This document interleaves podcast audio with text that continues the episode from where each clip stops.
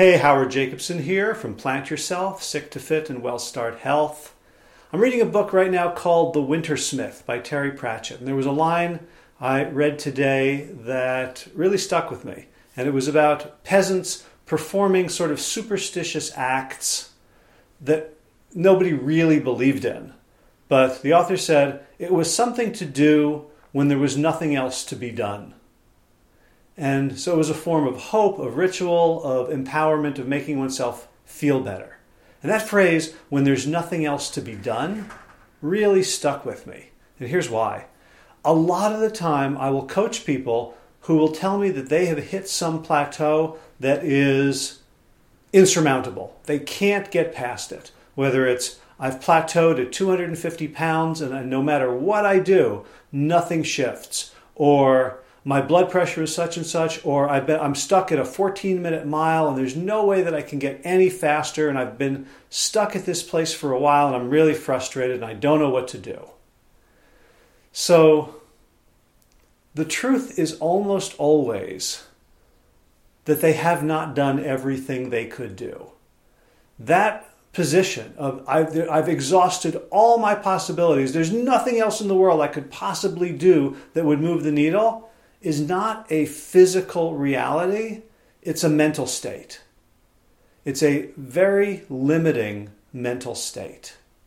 And it's a mental state that arises from a place of, I don't want to do this anymore, right? There is the saboteur inside us. There is, let's say, the survival drive run amok, the part of us that just wants to eat and sit on the couch right? The part that in olden times kept us alive, right? The desire to eat food, high caloric food, lots of it when we can find it, is what allowed our ancestors to survive times of scarcity and famine. And we still have that same programming, but we live in a 24 7 junk food world now. So that programming no longer serves us, but it arises as a psychopathy inside us, as a saboteur trying to get us to stop doing the good stuff we're doing.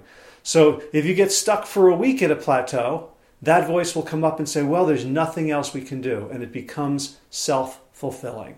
So the question I'm going to ask people now is what is one thing you could do now that there's nothing left to do? Because when you ask people, let's say, okay, you've tried everything, you've, you've gone to the ends of the earth to solve this problem and nothing has worked. Is that true? And I find out when people are honest with themselves and then with me, well, no, I'm still having a beer every two or three nights. Um, I still, you know, on Sunday brunch, they'll make a frittata and there'll be eggs in it and cheese, and I'll have some of that. And I'm not saying that having a beer or two a week is bad, or having some cheese frittata on a weekend is bad. What I am saying is it puts a lie to the concept of I'm doing everything I can. Because 80% of everything you can is a B minus, 90% of everything you can is an A minus. So we're not talking about 100% no questions asked, nothing held back. Right? We're talking about I'm stuck at a plateau and I'm engaging in activities that possibly are keeping me here. I'm not saying that if you let go of the beer and the frittatas, you're absolutely 100% going to drop the weight, that, the, that that's the only thing, that there's nothing else going on. What I am saying is that when you have a concept that's untrue, like I'm doing everything I can, and you're not, then that's where you want to put your focus. That's where you want to drive your muscle into it. To say, here's where I have control. Here's where there's something I can do when there's nothing else I can do. Because what's the alternative? The alternative is there's nothing else I can do, which means it's genetic, it's because of my family situation, it's because of my work, it's because of my schedule, it's because of the car accident I was in 20 years ago, it's because of something that I have no agency over in that case, there's nothing else I can do. And all I can do is maybe write prayers on pieces of paper and burn incense and hope that somehow magically the universe will give me what I want. But we're not playing that game. We're playing the game of as long as there's something we can do, we do it. So, if you want to keep having your frittata on Sunday and your two glasses of beer during the week, that's fine. No problem with that. Just know that by choosing that, you're also probably choosing to stay at your 250 pound plateau. If you want to change your outcome, then you change some input. And it doesn't matter what the input is. Maybe you go from two glasses of beer a week to one or one and a half. And you notice, is there some movement? Because, as Josh LaJaunie loves to say, results dictate sufficiency. Are you getting the results you want? Good, then keep doing what you're doing. But there comes a time, especially in a weight loss journey, where the things you have been doing stop working. It's because you've lost a lot of weight. It doesn't take as much metabolic energy to move around a 250 pound body than it did to make a, to move around a 350 pound body. So at a certain point, as, as Marshall Goldsmith says in his wonderful book with the same title, what got you here won't get you there. So you're going to have to do something else.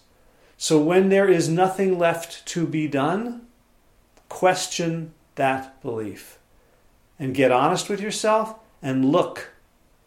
Maybe keep a food diary for a week and then put it aside and then look at it with a friend, look at it with a, an independent observer and say, where am I still not 100%? Where do I have room to tighten up, to improve, to do better so that I can keep moving. Because if you have excess weight on your body, your body wants to lose it. There's something you are doing that is keeping it on. And it might not be your fault. It might not be, okay, you're eating garbage and you're not and you're sitting on the couch. It might be medicines you're taking that are messing up your microbiome, causing dysbiosis, which can lead to um, in, inaccurate feedback around weight. But there are things that are going on that, be, that, is, that are unnatural. And if it's in your power to change it, then I want you to at least acknowledge yes, if I wanted to drop another 20 pounds, I could probably do it by doing this, by cutting out this, by adding this. And we're not talking about going extreme, we're not talking about anything heroic, but simply finding the thing to do when there's nothing else left to do. Thanks for listening. Thanks for watching. If you'd like to contribute to the Plant Yourself tip jar, if this is useful for you and you'd like to support my work during these challenging times, you can do so at plantyourself.com slash gift. If you'd like to become a health coach, plant-based health coach, check out our health coach training program from WellStart with me and Kevin Davis. It starts May 18th, and you can find that at wellstartcoach.com and you can sign up there for a 30 minute enrollment interview with me. If you'd like me to be your coach, special pandemic pricing, um, pay from the heart as low as $83 a month. Find out all about that at plantyourself.com slash laser. Thanks for watching again. Thanks for listening.